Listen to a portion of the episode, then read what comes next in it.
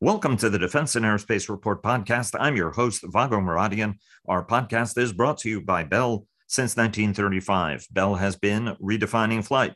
Learn more about its pioneering spirit at bellflight.com.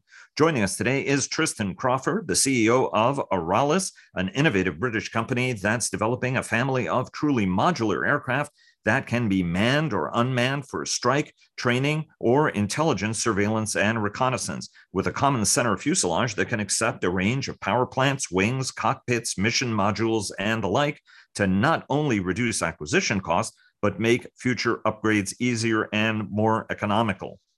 Tristan, thanks so very much for joining us. Absolute pleasure having you on the program. Absolutely, a pleasure too, Vago. And thank you very much for the opportunity to uh, talk a little bit further about our exciting program and to tell you a little bit more about it. Before we get started, our global coverage is sponsored by Leonardo DRS. Fortress Information Security sponsors our weekly cyber report, and Northrop Grumman supports our cyber coverage overall. General Atomics Aeronautical Systems sponsors our strategy coverage, Ultra Intelligence and Communications sponsors our command and control coverage, and our coverage of the Air and Space Force Association's annual Airspace Cyber Conference and Trade Show was sponsored by Leonardo DRS. Tristan, uh, thanks very much again for joining us. I mean, it is one of the most intriguing programs I've seen. I sort of admire your approach. I think we should recognize. I don't think history is full of a lot of examples of folks doing this, but man, as, we discussed, right, manufacturing technology, uh, uh, digital design threads, and the like uh, make all of this easier, right? I mean, there's a lot of things we can now do on computational fluid dynamics that make your life easier because everything you change on an airplane affects everything else uh, on an mm-hmm. airplane.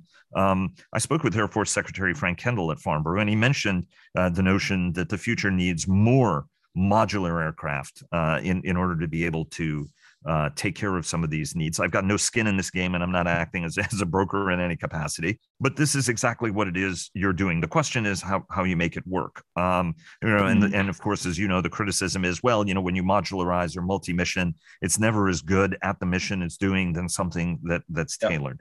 Yeah. Why is the modular approach the right approach? And, and tell us a little bit about how you guys uh, are pursuing this because actually what it's like six or eight base models but then the variations are infinite which which is attractive but also potentially problematic in execution. First, first make mm-hmm. us the case why modular is the, is the right way to go in this market at this time. Yeah so the modular approach uh, is uh, really as a result of my having grown up in the civil aircraft industry where uh, I worked for a company that developed uh, and sold a large number of uh, a family of aircraft uh, to the airlines all with a common uh, spare system, a common simulator system, common ILS system that generates a lot of uh, savings for the airlines. When I moved across to the defense industry, uh, I could see that this was uh, not a practice that was widely adopted. And so that led us to uh, think about scaling that, that system down uh, and applying it at a small jet level uh, to generate the same kind of savings for the customer. And one of the things that you're talking about, right, is mixed fleet, right? Everybody uh, has fighters or strike airplanes, trainers, uh, as well as intelligence, surveillance, and reconnaissance planes, and to try to reduce that cost of ownership across uh, the the the piece. Um, mm. You guys did a lot of work to try to figure out what that size uh, footprint is. Your airplane is roughly Hawk sized. Uh, it's it's a it's a two person uh, aircraft, but it also could be completely unmanned. Talk to us about what yeah. the base characteristics uh, of this uh, core is uh, in terms of speed, altitude, payload, the like. that you know because you guys did actually a global study of what it is that most people need, right? Not everybody mm-hmm. needs an F 35. Right. Uh, we focused primarily on uh, accessing uh, initially the training market because that's where the, the world's air forces are looking to recapitalize their, their training aircraft fleets. Whereas a company, we'd be able to grow in the, in the most expeditious way. Uh, and we also saw that sizing the aircraft around the AJT kind of space was the, the best way to keep the aircraft affordable and the development uh, time down while still being able to carry a decent amount of fuel payload uh, and achieve uh, uh, a good mission spec. Uh, and from that design point, when we expand that out uh, into uh, roles like basic training or up into light tanking or ISR, or even into the adjunct space, the low women type space, we've still got strong overlap with the capability required in those areas too from that central AJT point. So for us, commercially, economically, it makes a lot of sense. What gives you an edge to do this? Right? Nobody has ever done anything, I don't think, and I'm sure there's somebody in our audience that will uh, correct me. Right? There are different variants of a common airplane. Um, mm. You know, for example, you know the A4 had a tanking version of an A4, a strike version of an A4. But mm. what you guys are doing is actually unique in the ability to make a modularized power plant modularized wings. Uh, mm. You're using a navalized structure, right? Because you guys are uh, going to go after uh, the U.S. Navy's uh, trainer program to replace the Goshawk, uh, which is a modified version of, of the Hawk trainer. Uh, and but you know, you mentioned there were a whole bunch of advantages to have beefier landing gear, beefier keel, beefier wing spars. Um, talk to us about how technologically, Tristan, you're actually going to achieve this because anything you change on an airplane causes everything else on an airplane to change, right? You guys have a fuel tank, for example, you can put behind the cockpit as well to extend range. How are you guys working this so that that common structure can actually address all of these different needs and these different modifications without creating different sorts of headaches for yourself, mm. which has always been the bugaboo in this? Obviously, the, the key point is we're making a family of aeroplanes that uh, each uh, have their own specific wing uh, and, and engine solution, but all off the same common core. And the trick is, uh, as you can imagine, is, is sizing the common core to meet the worst case performance envelope of one of those variants.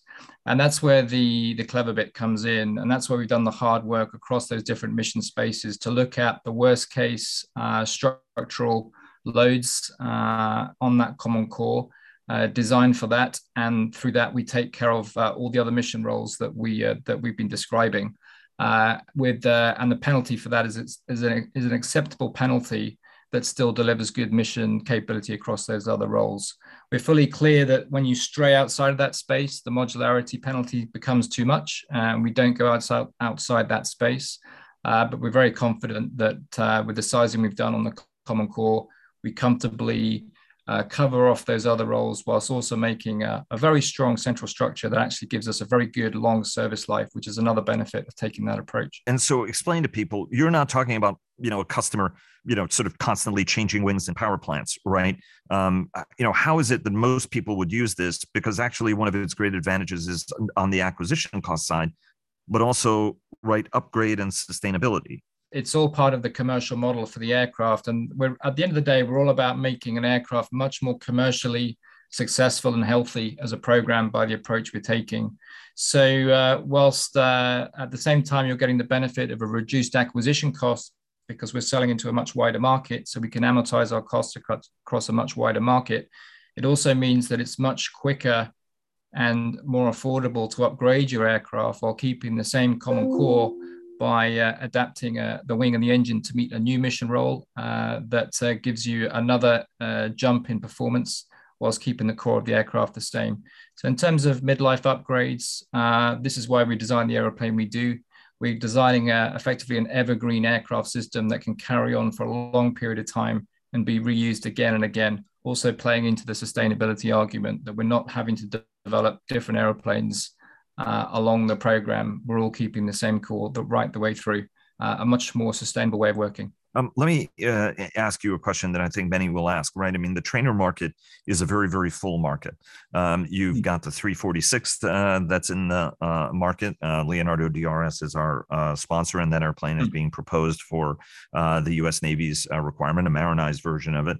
Um, we've got the T7, which is a new entrant in the market. You have the T50, uh, that's already in the market, and indeed, uh, Korean Aerospace Industries is is looking to, uh, you know, turn that is a light strike fighter. Hmm. in fact, is one of the proposals. We're looking at the T7 doing that as well. And then you had the Airland guys with the Scorpion, that's now part of Textron, and hmm. obviously Textron is one of our sponsors.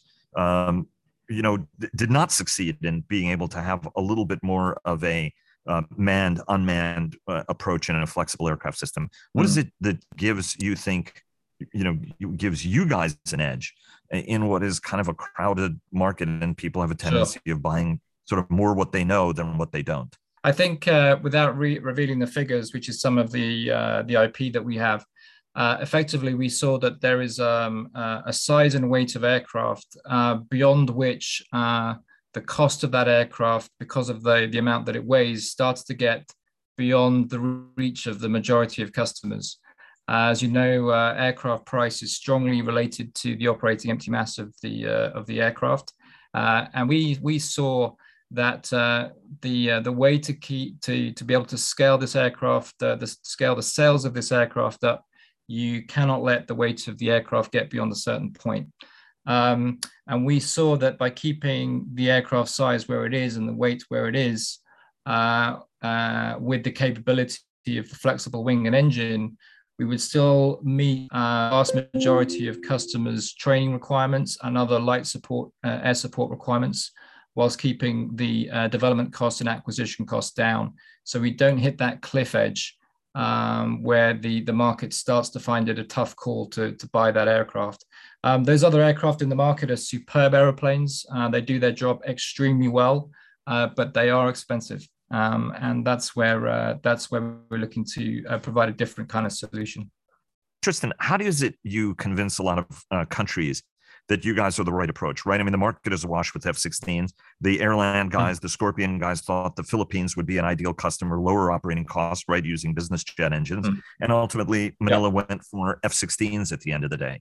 Um, how, how mm-hmm. you know what what's the work that you guys are doing to get through to the customer because some of these cheaper systems are actually um, better suited for some of these customers and yet they ended up they often end up with with used sort of high-end fighters that are a lot more expensive to operate it's clear first of all that uh, we need to talk about the, the, the scope of the system. So clearly uh, when we're talking about f-16s and upwards that's outside the scope of what uh, what Aeralis does. We are in the uh, in the air support domain spanning uh, flying training operational training uh, and the light air support roles around that. Um, and when you start to add on the lifecycle cost benefits of the common core uh, and the common spare parts, etc., as you add variants, the, the cost per hour and the acquisition cost uh, fall significantly. Uh, so even versus uh, buying those those cheap F-16s, we're still more effective than that on cost. Uh, I think uh, for those customers who are looking at their uh, their overall fleet solution, uh, and we're coming to that point in the market where a lot of customers are seeing that they've got a lot of aging aeroplanes, um, a, a, training system which is disjointed, and they're going to have to reconfigure for things like uncrewed in the future uh, and how to train their, their pilots differently. That they uh, the advantages of having a new aircraft system that is spanning across most, if not all, of their needs at a new price point is going to be very, very compelling. Let me uh, take you uh, and give you a minute to uh, let everybody know what timescales you're working on uh, and what's next. Uh, obviously, you guys are interested in the U.S. Navy's trainer program. Uh, there are other opportunities you're interested in, and a lot of people who are listening to this will go, "Wow, smart guy, great idea, great slide deck. He's got some money. Where are you in terms of of landing um, contracts on this?" Uh, that then you know bolster your bona fides uh, and and the like. Mm. Bring us up to speed on where the enterprise is at the moment. Hmm. Sure. Uh, I, I, won't comment on particular sales campaigns or contracts, but I what I what I am able to say is that first and foremost, uh, we've had a lot of uh, excellent support from the UK government, uh, from the MOD and the Royal Air Force. Uh, we do have uh, a commercial agreement with the Air Force to work on particularly the uh, the digital engineering and open architecture aspects of the aircraft uh, to support the Air Force's own capability development uh, work. Uh, and that has attracted uh, commercial private funding into the program. and in turn, that has attracted the strong interest of industry. so we have partners who are taking on some of the development risk around us, and we effectively become the the uh, the high level integrator of the aircraft uh, with industry taking on some of the commercial risk to bring the whole system together. So very exciting times, and uh, with that, uh, using a predominantly off-the-shelf approach to much of the technology which uh, which is there and it's available.